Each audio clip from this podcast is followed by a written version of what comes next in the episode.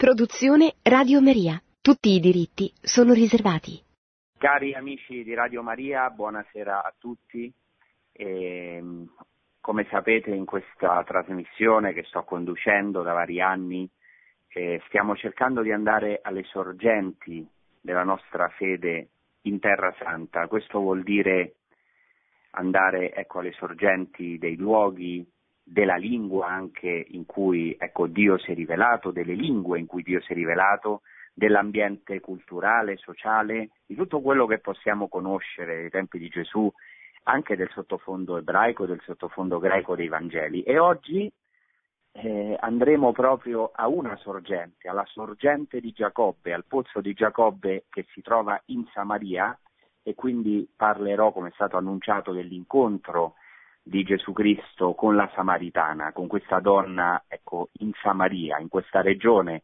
Ovviamente non potrò concludere con questa puntata, cercherò la prossima puntata di concludere questo tema.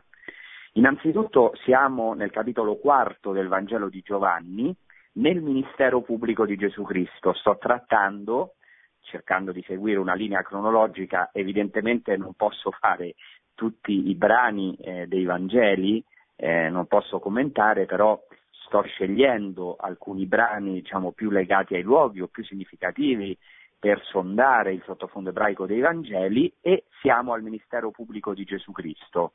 Nel Vangelo di Giovanni, come già ho spiegato nelle precedenti puntate, si descrivono 3 Pasque che vive Gesù Cristo, a differenza dei sinottici. I Vangeli sinottici sono il Vangelo di Matteo, di Marco e di Luca, chiamati così sinottici perché possono essere visti insieme, dal greco synopsis, cioè possono essere letti insieme in parallelo. I Vangeli sinottici invece narrano una sola Pasqua di Gesù Cristo, cioè narrano praticamente il viaggio di Gesù Cristo a Gerusalemme in questa unica Pasqua, dopo aver esposto l'infanzia di Gesù nei casi di Matteo e di Luca, e poi il ministero pubblico. È proprio dal Vangelo di Giovanni che si deduce che Gesù abbia vissuto almeno 3 anni di ministero pubblico in Galilea prima della sua definitiva Pasqua, dove ha dato la sua vita per noi, dove ha compiuto non solo tutta la sua vita, il mistero pasquale, ma anche tutta la storia della salvezza. Quindi siamo in questa prima Pasqua, e appunto nelle scorse puntate ho parlato di questa prima Pasqua che vive a Gesù Cristo. In questa prima Pasqua Giovanni colloca la cosiddetta purificazione del Tempio o consacrazione del Tempio, cacciata dei mercanti dal Tempio, e anche il dialogo di Gesù con Nicodemo.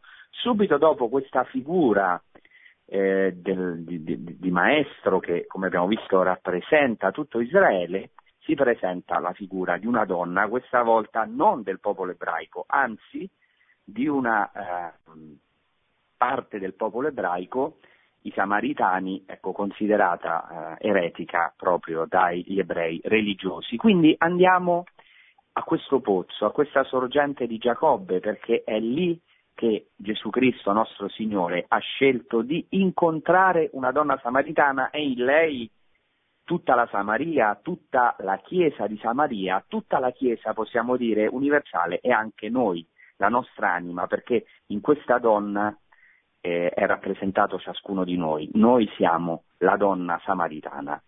Prima di questo vorrei leggere un passo molto interessante di un padre, cioè di Origene di Alessandria, che è nato circa nel 185 d.C. ed è morto nel 254, e in un suo trattato sulla preghiera c'è proprio un commento bellissimo a questa sorgente di Giacobbe e all'importanza di attingere acqua a questo pozzo, e vorrei cominciare come introduzione proprio da questo passo.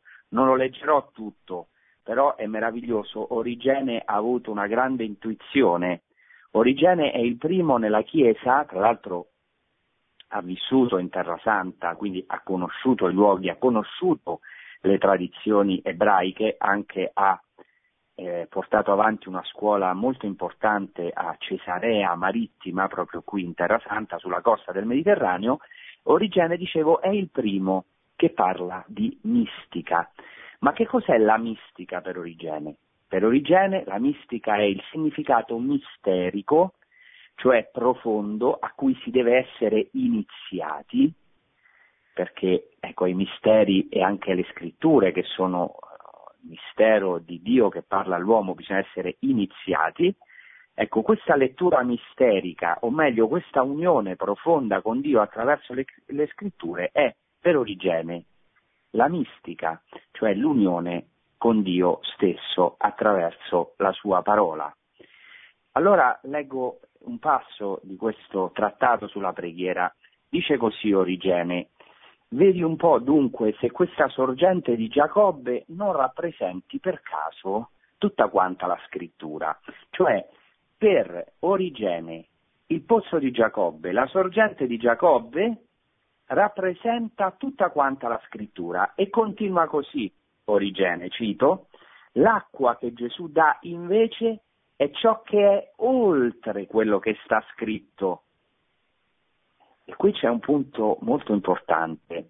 Origene fa una distinzione tra il pozzo di Giacobbe, che simboleggia per lui tutta la scrittura è come un pozzo a cui attingiamo quest'acqua viva che viene da Dio, ma lui parla di una profondità ancora più grande, oltre quello che sta scritto, che è l'acqua viva che dà Gesù Cristo, che è lo stesso Spirito. Ecco, e dice, continua così Origene: non a tutti però è dato indagare oltre quello che sta scritto, se non a condizione di assimilarvisi, ecco qui la mistica, cioè se non a condizione di avere un'unione profonda con Dio, che è nella scrittura ma che evidentemente è oltre la scrittura. E salto un pochino, così dice ancora Origene: anche le parole ineffabili apprese da Paolo sono oltre quello che sta scritto, perché quelle scritte gli uomini le avrebbero potute proferire, e oltre quello che sta scritto è anche ciò che occhio non vide, né può essere scritto ciò che orecchio non udì. Ecco, Origene parla proprio di ciò che è al di là del versetto, al di là di quello che sta scritto. Io ho dedicato una puntata intera proprio all'interpretazione ebraica e patristica delle scritture. Ho parlato proprio di un bellissimo, di un filosofo ebreo che si chiama Levinas, che riprende tutta l'interpretazione ebraica, che si intitola Al di là del versetto, cioè l'idea fondamentale è che al di là di ciò che c'è scritto c'è Dio stesso in persona, che è infinito, che nessuna parola può circoscrivere e che ci vuole incontrare. Tutto l'approccio alla scrittura, tutto il nostro scrutare la scrittura ha un fine, che è l'unione con Dio, che noi cristiani, noi cattolici abbiamo anche attraverso il sacramento.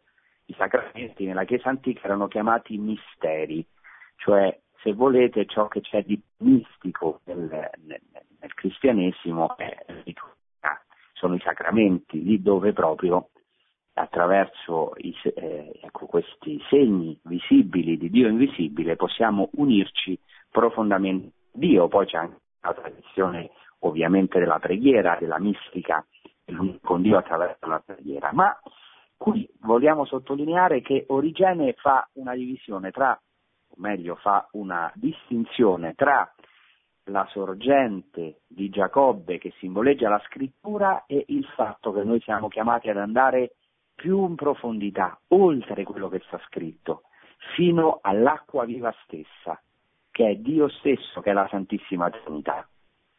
Allora continua così Origene: anche ciò che non entrò in cuore di uomo trascende la sorgente di Giacobbe, perché sgorga da una sorgente d'acqua zampillante verso la vita eterna, manifestandosi a coloro che non hanno più un cuore umano, ma possono ormai affermare: noi abbiamo la mente di Cristo.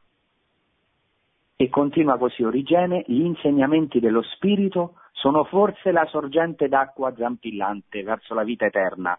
La scrittura dunque è un'introduzione, essa a cui il nome di sorgente di Giacobbe, se la si comprende esattamente, non si può non risalire a Gesù, perché ci dia una sorgente d'acqua zampillante verso la vita eterna. Quindi per Origene la scrittura è questa sorgente di Giacobbe che ci introduce alla vera sorgente Ecco, la vera sorgente santa di acqua viva che zampilla per la vita eterna, che è Gesù Cristo stesso. E proprio io vorrei aiutare come posso ad andare oggi, anche nella prossima puntata, se Dio vuole, a questa sorgente di Giacobbe, questo pozzo in cui Gesù ha aspettato la santità e aspetta ciascuno di noi, l'anima di ciascuno di noi che ha una sete, che ha un anelito verso l'assoluto, verso la pienezza, in definitiva verso il Messia, verso Gesù Cristo stesso, che è l'unico che può veramente visitare l'anima dell'uomo e della donna. Ecco, quindi faccio un'introduzione al 4, non leggerò ora tutto il Vangelo, ma cercherò di commentare come posso, versetto per versetto, sottolineando l'importanza del sottofondo della tradizione orale ebraica e anche dei luoghi santi per comprendere più in profondità questo Vangelo e anche per interpretarlo in chiave esistenziale, perché alla fine, come ho voluto cominciare proprio con questa citazione di Origene, il fine è il nostro incontro. Non serve a nulla studiare la scrittura se non avviene questa esperienza, questo incontro dell'anima del credente con Gesù Cristo. Il brano del Vangelo, cioè il brano del Vangelo che mi appresto a commentare, cioè l'incontro di Gesù con la Samaritana al pozzo di Giacobbe, si deve dire che è una concentrazione di allusioni all'Antico Testamento e alle tradizioni orali ebraiche.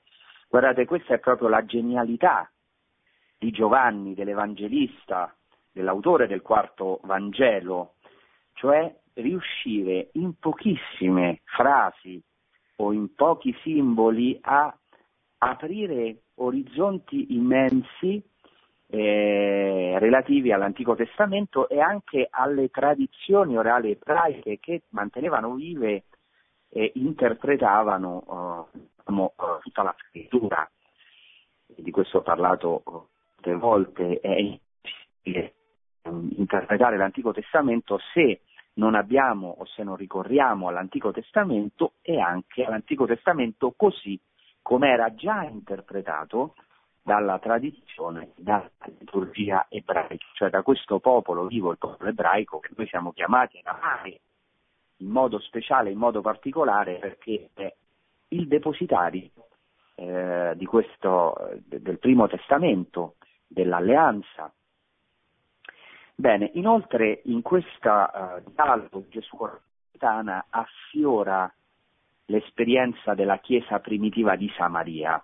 E qui c'è un punto molto interessante anche per la Chiesa, per le radici della Chiesa in Terra Santa, cioè molti samaritani, lo sappiamo, e non solo, hanno abbracciato il Messia, Gesù Cristo, hanno sin dall'inizio accolto il Vangelo.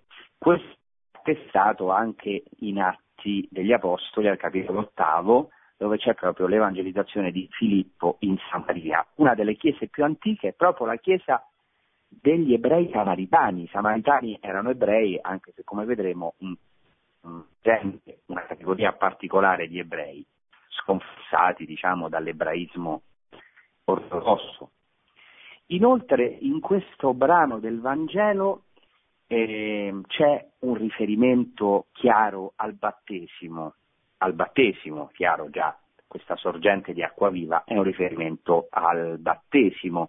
Il riferimento può essere molto antico anche riguardo a questa espressione acqua viva. Si deve dire che un ebreo capisce subito questa espressione. Acqua viva nell'ebraismo è sinonimo di Tikve, il bagno di purificazione degli ebrei, che è di fatto un battesimo, che loro ripetono, un battesimo certo con la B minuscola, ma è un battesimo nel senso di immersione completa dell'acqua, deve essere nell'acqua viva, quindi nell'acqua, acqua viva significa acqua piovana o meglio acqua di sorgente. Inoltre questo Vangelo è un Vangelo di rivelazione, perché Gesù si rivela, tutto il Vangelo di Giovanni è un Vangelo rivelativo, cioè Gesù attraverso i segni che compie, nel Vangelo di Giovanni i miracoli sono chiamati segni, quasi mai l'autore del quarto Vangelo parla di miracoli, ma parla di segni, cioè di miracoli che servono però non in se stessi o non sono semplici guarigioni, ma sono soprattutto rivelazioni della profondità di Gesù. Da dove viene Gesù Cristo? Qual è la sua autorità? Qual è la sua natura? Qual è la sua pienezza? La pienezza della sua divinità. Sin dal prologo Giovanni dice: dalla sua pienezza, la pienezza del Verbo, dalla pienezza di Cristo, abbiamo ricevuto e grazia su grazia. Quindi è un Vangelo, anche questo, il Vangelo del dialogo di Gesù con la Samaritana, un Vangelo altamente creativo. Gesù si autorivela con le figure di Giacobbe e di Mosè, compie le opere promesse, il Messia doveva dare l'acqua viva. Da Dio come profeta e Messia, viene riconosciuto come profeta e Messia, si rivela addirittura come l'Io sono, di Esodo 3,14 in questo Vangelo. Infatti dirà la Samaritana: io sono, sono il Messia, ma ecco questa espressione io sono, ego e mi, riprende il nome di Dio di Esodo 3,14, io sono colui che sono. E infine Gesù si rivela come il Salvatore del mondo. Alla fine i Samaritani lo riconosceranno addirittura con uno dei titoli cristologici più alti, più importanti, come il Salvatore del cosmo, il Salvatore del mondo, il Salvatore del cosmo. Questo, diciamo, è esplicito. Poi è molto interessante, ci sono delle implicite allusioni, e si può intravedere nella figura di Cristo che incontra la Samaritana l'unico, tutto lo spo, vedremo perché, anzi già lo anticipo, nei pozzi normalmente i descritti nell'Antico Testamento tra i patriarchi e matriarchi, tra grandi personaggi dell'Antico Testamento, Mosè e le loro mogli, la sua moglie, come avviene per esempio per Mosè, e Zippora. Entriamo così subito nel Vangelo e arriviamo dove arriviamo, e poi speriamo di concludere nelle prossime puntate o nella prossima puntata. Così passiamo subito a leggere il Vangelo di Giovanni al capitolo 4, dal versetto 1. Gesù venne a sapere che i farisei avevano sentito dire: Gesù fa più discepoli e battezza più di Giovanni, sebbene non fosse Gesù in persona a battezzare, ma i suoi discepoli. Lasciò allora la Giudea e si diresse di nuovo verso la Galilea, doveva perciò attraversare la Samaria. Il brano inizia con un punto poco chiaro, perché in Giovanni 3,22, poco prima, si era detto che Gesù battezzava. Qui invece si vuole precisare probabilmente che non fosse Gesù a battezzare personalmente, ma i discepoli. Probabilmente si vuole mettere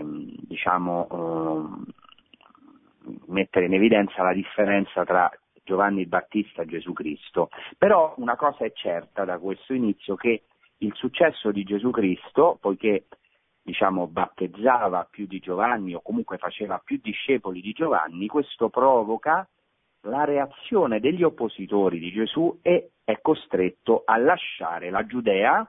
Gesù stava in Giudea per la Pasqua e si dirige di nuovo verso la Galilea e mentre va in Galilea passa per la Samaria. È molto importante perché sappiamo che la Pasqua è una delle tre feste, l'ho detto tante volte, e c'erano due strade principali, una attraverso la valle del Giordano, che era una strada abbastanza faticosa perché doveva comunque attraversare delle regioni molto desertiche, una specie di acqua, e probabilmente era più facile farla all'andata con la gioia di salire a Gerusalemme. Comunque Gesù torna attraverso la Samaria. Non solamente un semplice viaggio, l'Evangelista precisa in greco e nel versetto seguente, al versetto 4, edei de auton di Erchesai, cioè doveva attraversare la Samaria, ma questo verbo, edei, è molto forte in greco, non significa solo doveva, ma conveniva. È per esempio lo stesso verbo che dice, che si usa Luca 19 quando Gesù dice a Zaccheo: Zaccheo, scendi subito perché oggi conviene che io mi fermi a casa tua, è necessario che mi fermi a casa tua, cioè conviene, cioè è nel piano di Dio, è nel progetto provvidenziale di Dio. E così non è un dovere, nel senso che evidentemente per andare da Gerusalemme, che è in Giudea, alla Galilea si deve passare attraverso la Samaria, non è un dovere geografico o diciamo una via costretta di passaggio, ma è nel piano provvidenziale. Doveva Gesù Cristo passare per la Samaria, doveva incontrare la donna samaritana e attraverso di lei, come vedremo, prima testimone tutti i samaritani e tutti noi, perché in questa donna, e questo è meraviglioso, siamo sintetizzati già tutti noi, rientriamo tutti noi. Bene, e Gesù Cristo quindi doveva attraversare la Samaria, e perché la Samaria è importante? Ecco, spero che abbiate, o avrete almeno una volta nella vita l'occasione di visitare la Samaria. La Samaria, e qui faccio un po' di excursus, cioè una breve parentesi sulla Samaria. La Samaria si trova al centro della Terra Santa, non solo geograficamente perché è la regione che si trova tra la Giudea e la Galilea, ma anche storicamente. Tanti eventi sono successi in Samaria. Innanzitutto ricordiamo il passaggio dei patriarchi. I patriarchi, diciamo, il primo luogo, pensate, dove Abramo in Genesi 12 si stabilisce è proprio in Samaria, perché si dice appena Abramo arriva nella terra di Canaan, cioè nella terra di Israele, nella terra promessa, si dice Abramo la attraversò fino alla località di Sichem, presso la quercia di More. Questo incontro tra Gesù e la Samaritana, cioè questo pozzo di Giacobbe, si trova proprio a Sichem, a pochissimi metri, centinaia di metri dall'antica località di Sichem. E Abramo, il primo luogo dove si stabilisce è proprio a Sichem, cioè in Samaria.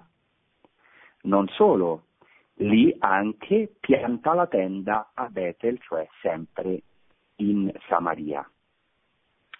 Il primo altare che costruisce è appunto a Sichem in Samaria.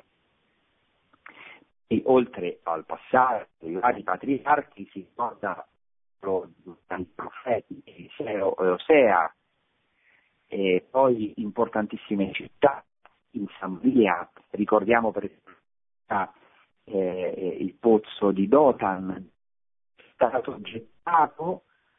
Giuseppe ha avuto la grazia l'anno scorso per la prima volta di visitare la località biblica di Dotan, e lì ci sono dei pozzi in cui, secondo la tradizione, in uno di questi è stato gettato Giuseppe, venduto dai fratelli. Qui c'è anche, diciamo, un'interessante opposizione tra la cisterna secca e Dotan, che vuol dire morte, che vuol dire infamia per Giuseppe, che vuol dire tradimento, essere tradito e venduto dai fratelli, e il pozzo di acque fresche di Sicar. Ancora oggi questo pozzo è pieno d'acqua, pensate che è un pozzo profondo 35 metri, di fatto una sorgente. Ecco, questa opposizione descrive bene il contrasto della Samaria, terra santa ma nello stesso tempo terra di idolatria. Infatti la Samaria è legata anche all'idolatria e alla tragedia della divisione del regno che era unito sotto Davide e Salomone, e poi alla storia della terribile idolatria di alcuni re. Non li possiamo citare tutti, ma basti citare per tutti Acab e Jezabele, quindi la storia della vigna di Nabot, ecco che Acab insieme a Jezabele usurpa, Ecco, e poi ecco, tanti altri eventi biblici, tantissimi, che sono avvenuti qui.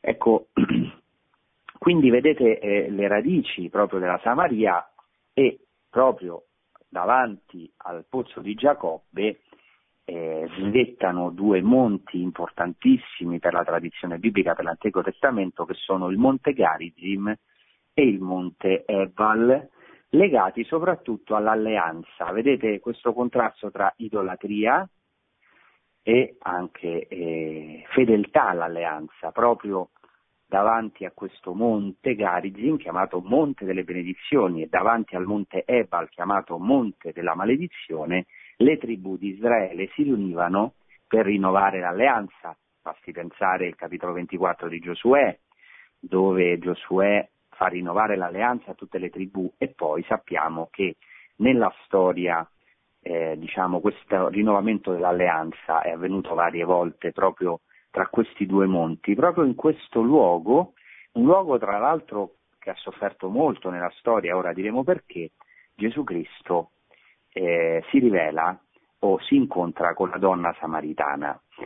Dico subito che una delle ferite più grandi della Samaria è stata l'invasione degli Assiri, che dopo aver invaso la Galilea nel 734-733 a.C., nel 722 o 721 a.C. prendono la capitale del Regno di Israele, cioè del Regno del Nord, che era a quel tempo la Samaria, era la città di Samaria. E non solo questo, ma lo vedremo poi la prossima volta, deportano le popolazioni non solo della Galilea ma anche di Samaria e colonizzano la Samaria con 5 popolazioni, questo ce lo dice l'Antico Testamento, che veneravano 5 divinità. Questo è importante perché vedremo, lo dirò poi più dettagliatamente, ha una relazione con tutta probabilità con i 5 mariti della donna samaritana, cioè Gesù Cristo incontra questa donna samaritana, rappresentante di tutti i samaritani, che erano considerati eretici dagli ebrei proprio perché erano considerati una mescolanza di ebrei antichi con popolazioni pagane, idolatriche. Per questo gli ebrei hanno sempre disprezzato i samaritani. C'è una storia molto lunga di ingiustizie reciproche fatte tra ebrei e samaritani, e che erano molto vive ai tempi di Gesù Cristo, erano molto vive. Basti pensare che i samaritani eressero un tempio sul monte Garizim, un monte santo, un luogo santo, un tempio, che poi fu distrutto dagli ebrei, dagli Asmonei, che sono i discendenti di Maccabei, in particolare da Giovanni Ircano, nel 102 o 107 a.C. E questa è stata una ferita grandissima tra ebrei e samaritani. I samaritani, dal canto loro, hanno pochi anni prima della nascita di Gesù Cristo, profanato il Tempio di Gerusalemme, gettandovi ossa di animali morti, qualcosa di terribile. Insomma, poi lo vedremo più in dettaglio, però c'è certamente c'era un grandissimo contrasto tra ebrei e samaritani, tanto che un ebreo non poteva parlare con un samaritano. Il Talmud dice che perfino la saliva di un samaritano rende impuro. Questo vuol dire che neanche si poteva parlare con un samaritano. Qui, come vedremo nella seconda parte della puntata, Gesù Cristo non solo incontra un samaritano, ma incontra addirittura una donna samaritana, e non solo una donna samaritana, ma una donna peccatrice samaritana. E questa donna sarà la prima a riconoscerlo, a vedere proprio in lui forse l'unica persona che l'ha veramente amato. Bene, adesso prima di continuare con la nostra lettura, facciamo un momento di intervallo musicale. Grazie.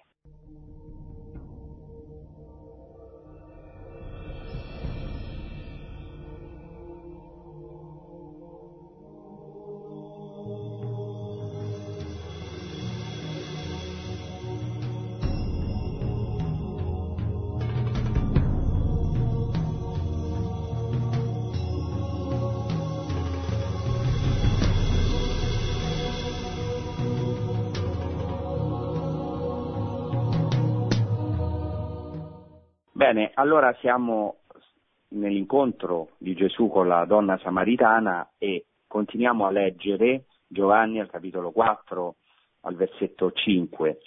Giunse così a una città della Samaria chiamata Sicar, vicino al terreno che Giacobbe aveva dato a Giuseppe suo figlio. Qui c'era un pozzo di Giacobbe. Gesù dunque, affaticato per il viaggio, sedeva presso il pozzo. Era circa mezzogiorno. Ecco, non sappiamo esattamente dove fosse ubicata la città di Sicar al tempo di Gesù. Alcuni pensano che sia l'odierna Ascar in arabo, interessante che si è conservato il nome, ma anche è degno di nota il fatto che in Genesi 48:22 si menziona un dorso di monte, una spalla di monte in ebraico Shechem, cioè Sichem, dorso di monte in Sichem che Giacobbe avrebbe donato a Giuseppe e sappiamo da Genesi 49:22 che era presso una fonte, cioè questi testi della Genesi legano Sichem, il terreno di Giacobbe e l'acqua, intesa come benedizione, anche se non si parla di pozzo, però sappiamo dal Vangelo che si parla, al tempo di Gesù c'era questa tradizione del pozzo di Giacobbe. Questo è molto interessante. Ecco, oggi questo pozzo, vorrei dire, è conservato in una chiesa molto bella che tra l'altro ancora è in costruzione, la stanno abbellendo, che è dei greci ortodossi. Di questa chiesa non posso citare ovviamente tutti i testi, ma parlano anche gli antichi pellegrini e oggi praticamente questo pozzo è dentro la chiesa, si scende in una grotta e è molto suggestivo il pozzo che, come ho detto nella prima parte della trasmissione, è profondo 35 metri. In una guida di Terra Santa che ho qui davanti, che è di un francescano, professore allo Studium Biblicum Francescanum, che conosco molto bene, che si chiama Gregor Geiger, che ha scritto insieme a Heinrich Fürst una guida che consiglio a tutti perché è una delle più complete, si chiama proprio Terra Santa. E questo autore, Gregor Geiger, che devo dire è molto aggiornato e diciamo è anche molto critico nel senso buono verso alcuni luoghi, perché ovviamente c'è tutto un interesse dell'archeologia proprio per stabilire anche la veridicità dei luoghi santi. Ci sono luoghi santi sicuri, ci sono altri più legati a leggende o a tradizioni molto tardive, e sono rimasto molto colpito e vi leggo quello che lui dice proprio su questo pozzo di Giacobbe. Dice così: sempre di fronte all'iconostasi della chiesa greco-ortodossa, si trovano i due ingressi alla cripta con il suo pozzo profondo 32 metri, dal quale con un certo sforzo è possibile ancora oggi attingere acqua fresca, e questo è vero. Ancora oggi non solo si può attingere, ma si può bere da questo pozzo di Giacobbe, i pellegrini lo sanno. Continuo nella lettura di questa guida, dice così l'autore: anche i più scettici dovranno ammettere il fascino di questo luogo carico di passato. Qui il pellegrino si ritrova in uno di quegli ambienti biblici la cui identificazione lascia poco adito al dubbio. Nulla si sa della costruzione di questo pozzo, però si può tranquillamente visualizzare qui il dialogo tra Gesù e la donna samaritana.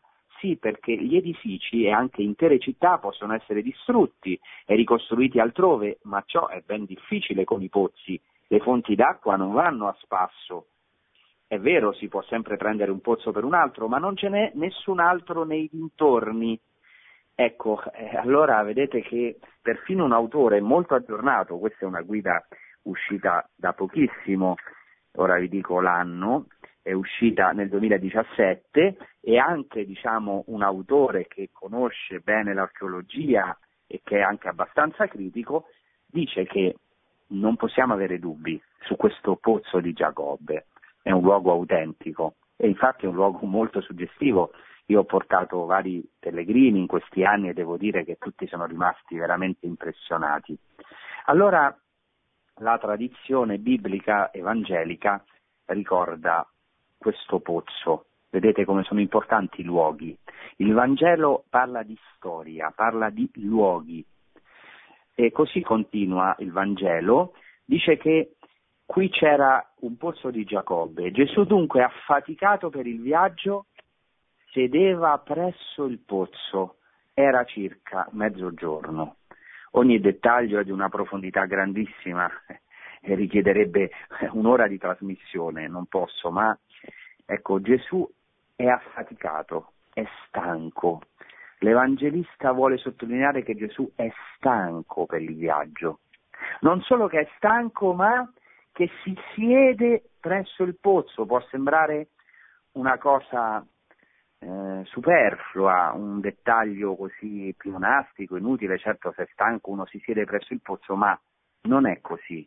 C'è un altro grande personaggio nell'Antico Testamento che si è seduto presso il pozzo. In Esodo 2,15 si dice che quando Mosè fugge lontano dal faraone, dice, si fermò nel territorio di Madian e sedette presso un pozzo, e lì all'incontro con Zippora, con una donna. Ecco, poi commentò questo. Non solo questo, però, attenzione, Gesù tanto per il viaggio, realmente proprio oidoporia in greco, cioè per il cammino a piedi, è stanco per il cammino a piedi, e l'Evangelista ci tiene a precisare che era verso mezzogiorno. In greco era circa l'ora sesta. Perché è così importante? Perché qui si anticipa l'ora di Gesù. Infatti in Giovanni 19:14, cioè nel momento della passione, della croce di Gesù Cristo, si dice che era la pasceva della Pasqua verso mezzogiorno, quando Pilato disse ai giudei: ecco il vostro re, e lo consegnò a loro perché fosse crocifisso. Quindi questa è l'ora di Gesù. Gesù è stanco ed è presso il pozzo. Attenzione che questo è importantissimo, questo incontro presso il pozzo prefigura la croce. Gesù Cristo stanco sulla croce, distrutto, dilaniato dai peccati del mondo, dai nostri peccati, ma che diviene sorgente di acqua viva, come lui stesso dice, sempre Giovanni al capitolo 7, chi ha sete venga a me e beva, chi crede in me, come dice la scrittura, fiumi di acqua viva sgorgeranno dal suo seno. E non è un caso che proprio Giovanni descrive la trafittura del costato di Gesù da parte del soldato con la lancia, e il fiotto di sangue d'acqua che fuoriesce, che sgorga, che zampilla dal costato di Cristo, che è la vera fonte di acqua viva, quella fonte che è oltre ciò che è scritto, come dice Origene, quel costato dove i santi amavano dimorare. Ecco, se c'è qualcuno di noi stanco, peccatore o deluso dalla vita come questa donna samaritana, o peccatore come questa donna, c'è un rimedio, c'è una soluzione, c'è una speranza: dimorare nelle piaghe del Signore, entrare nel suo costato. Si può fare, alcuni santi lo desideravano, ecco, si mettevano anche spesso sotto l'icona di Cristo, sotto il crocifisso, desiderando entrare, mettersi in quelle piaghe. E per noi quelle piaghe sono un accesso eterno, un accesso eterno al cielo, quella piaga del costato, quella sorgente da cui in ogni giorno, in ogni momento possiamo bere, possiamo dissetarci. Tutto questo è implicito qui, ovviamente, in questa stanchezza di Gesù che si siede presso il pozzo. Interessante una cosa che mi ha sempre colpito del testo greco, che è intraducibile in italiano. Vediamo come lo traduce la nuova traduzione CEI, un momento solo. Dice, Gesù dunque, affaticato per il viaggio, sedeva presso il pozzo. La traduzione CEI non traduce l'espressione che adesso vi dirò greca a buon diritto, perché è difficile tradurla. Letteralmente il greco dice così: dunque Gesù, affaticatosi dal cammino, sedeva così presso il pozzo. Perché sedeva così? È difficile pensare, alcuni pensano che possa significare sedeva semplicemente così presso il pozzo, ma forse questo è legato anche alla tradizione orale a chi predicava il Vangelo, addirittura esprimeva il modo in cui Gesù sedeva presso il pozzo. Sicuramente è un'allusione a Mosè. Ogni ebreo sa che Mosè si è seduto presso il pozzo e lì ha incontrato Zippora, sua moglie, che tra l'altro è una donna straniera, è una donna etiope, è una donna non del popolo ebraico, per questo poi verrà disprezzato da Aaron, se vi ricordate, Miriam, ecco, proprio perché aveva preso una donna di Madian, una donna etiope, una donna di Madian straniera. Bene, e poi c'è anche un'altra cosa però da sottolineare. Era verso mezzogiorno, non solo è anticipazione della croce di Gesù, ma anche è qualcosa di curioso, e questo lo notano anche i commentatori moderni. A mezzogiorno non si andava ad attingere acqua, quindi la donna samaritana va a attingere acqua, è molto strano. Nessuna donna di un villaggio andava a attingere acqua in pieno mezzogiorno, specialmente ovviamente nelle terre qui della Galilea o della Samaria o di Gerusalemme, dove chiaramente il sole è molto forte, si andava la mattina presto ad attingere acqua o nel tardo pomeriggio. Questa donna viene verso mezzogiorno, alcuni dicono perché era una donna peccatrice e non voleva farsi vedere dalle altre donne, si vergognava, era considerata certamente anche dagli stessi samaritani una donna di poco conto, perché aveva 6 amanti, 5 amanti aveva avuto e ora, come gli dirà Gesù Cristo, quello che hai ora non è tuo marito, quindi ben 6. Ecco, prima un marito e poi 5 amanti, quindi era disprezzata. Ma c'è un'altra interessante allusione in questa ora di mezzogiorno, perché in Genesi 29,7 si dice che Giacobbe arriva al pozzo e anche lì incontrerà la sua moglie amata Rachele. Quando Giacobbe arriva verso il pozzo, dove c'era una grande pietra, si dice, e parlerò di questo ora, 29,7, dice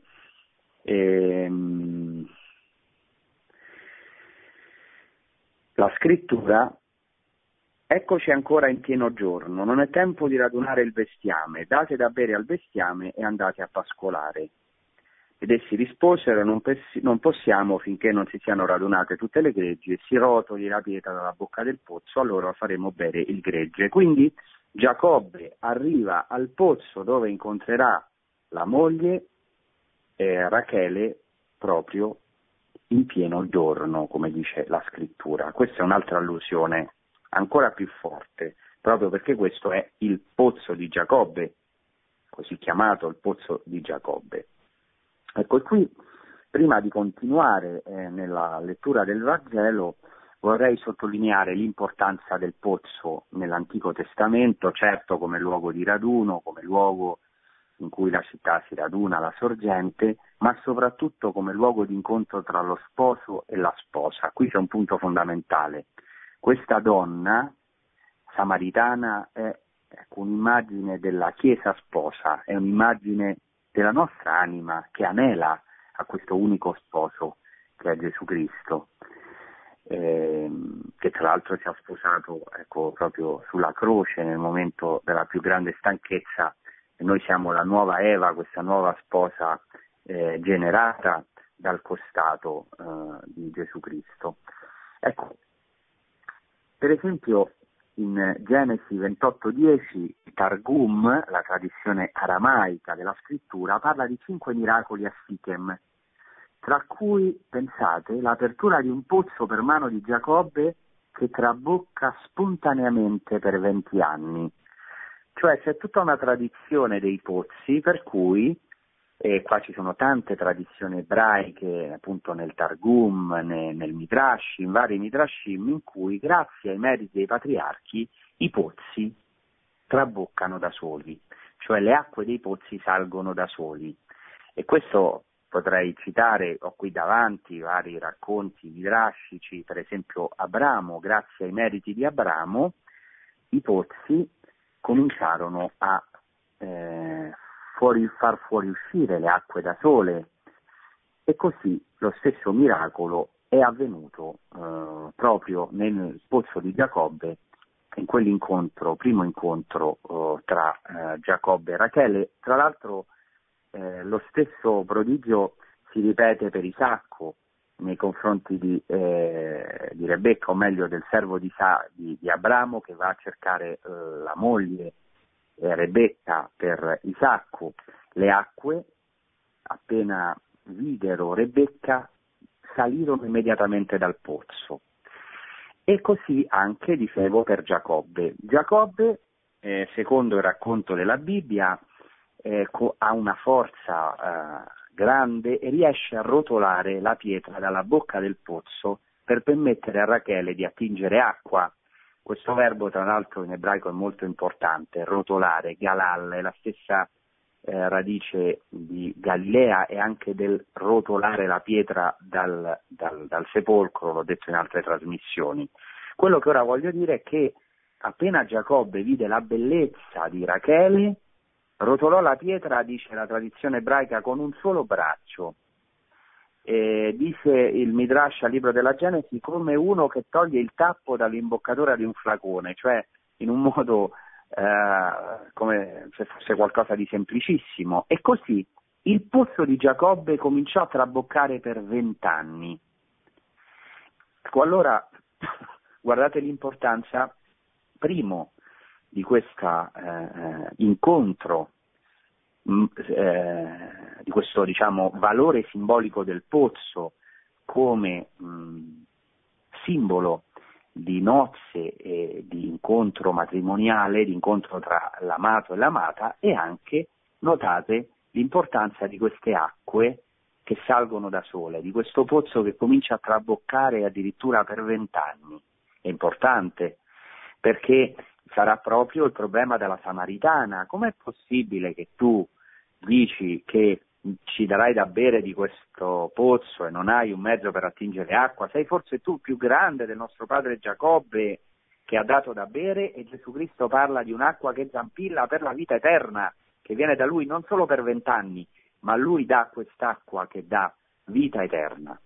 Ecco, io vorrei concludere qui, riprenderò la prossima volta. Vorrei, prima di dare spazio alle vostre domande, diciamo nel quarto d'ora che ci rimane, vorrei però preparare già la prossima puntata.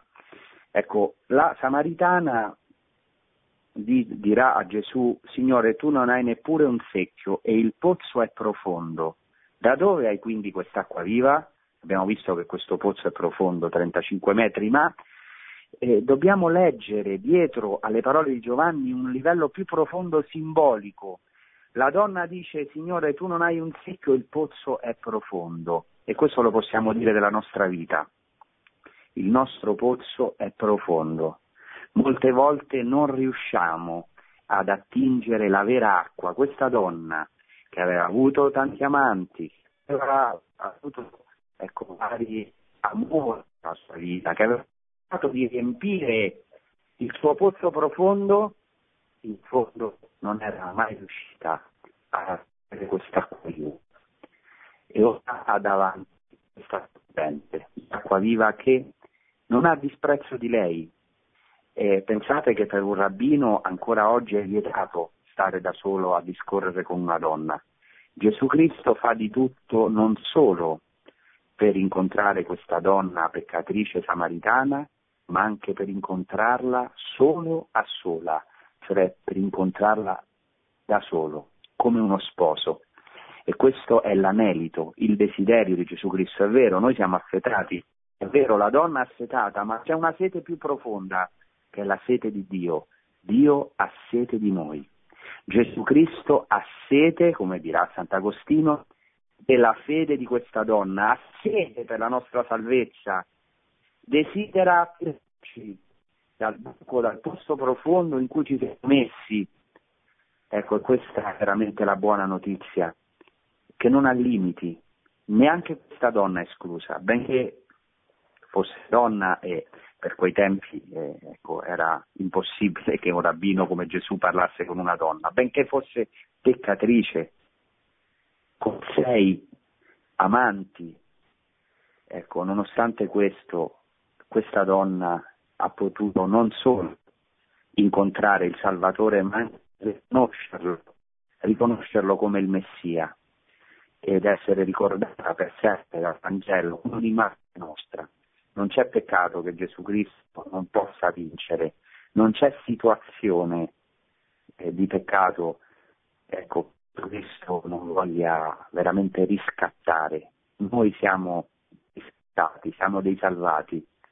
E veramente la cosa più bella che ci possa capitare nella vita è poter almeno per una volta sperimentare l'amore di Gesù Cristo, che anche la sua umanità, Gesù stanco per il viaggio si siede al nostro pozzo, si siede là per incontrarsi con noi in pieno mezzogiorno, all'ora testa, proprio nell'ora in cui avrebbe dato la sua vita per noi, peccatori, malvagi, persecutori. Ecco, che lo abbiamo messo in croce, che lo abbiamo ucciso per i nostri peccati, e abbiamo potuto e oggi possiamo ancora bere a questa fonte e metterci il suo santo costato, dimorare lì e poterci dissetare per quanto è possibile, ognuno secondo la capacità che Dio gli ha dato, poter bere all'acqua dello Spirito che zampilla da Lui. Bene, adesso possiamo dare alle vostre domande.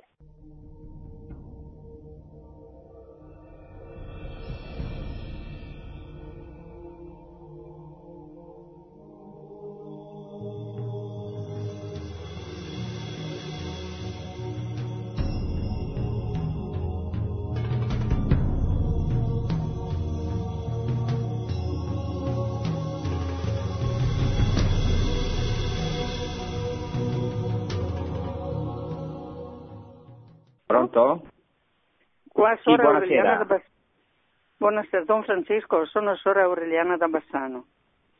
Buonasera. Buonasera, mandami una benedizione particolare, ti ringrazio di quello che hai detto della Samaritana, ti confermo che posso dire che a metà della mia vita, aprendo la Bibbia a caso, che mi è capitata proprio quella, ha dato una svolta alla mia vita. Comunque ti chiedo una grande benedizione, guarda che ti ricordo sempre. Ti ricordi? Grazie. Sei di Bassano del Grappa? Ascolta, sì. Guarda che sono Sora Aureliana, quella che ci siamo incontrate nella chiesetta della Villa Brocchi. Sì, certo, grazie veramente. E, anch'io ti chiedo preghiere, certamente ti do la mia benedizione e ricordo con tanta gioia la visita anche a Bassano del Grappa, dove tra l'altro c'è un'antenata della mia famiglia, la Maria Giovanna Bonomo, che è beata, speriamo che presto sarà santa. Grazie, passiamo al prossimo intervento. Sì, pronto, io sono qua, mi dica quando devo parlare. Ecco, può parlare, prego. Posso salutare Don Francesco prima? Eccomi, sono io, prego. Salve, ciao Fernanda, non so se ti ricordi di Sant'Anna, io da mo' devo parlare, che sto a Moreno, a Sant'Anna, no? Dove ti sei fatto sacerdote. Bene, come no, dove sono stato in parrocchia. Noi ti ricordiamo sempre, mannaggia che bei tempi. Sì, veramente. Sì, come stai prima di tutto? Bene, grazie, allora. Ecco, non so se hai saputo che Silvio è nato in cielo. Bene, l'hai saputo? Io ho saputo. Prego per voi e vi sono vicino. Da sola, quindi questo. Volevo chiederti una cosa, non so se rispetto a quello che dicevi te, siccome stiamo finendo il credo, che poi faremo il passaggio del Padre Nostro, e io il gruppo mio dobbiamo preparare il perdono dei peccati, no?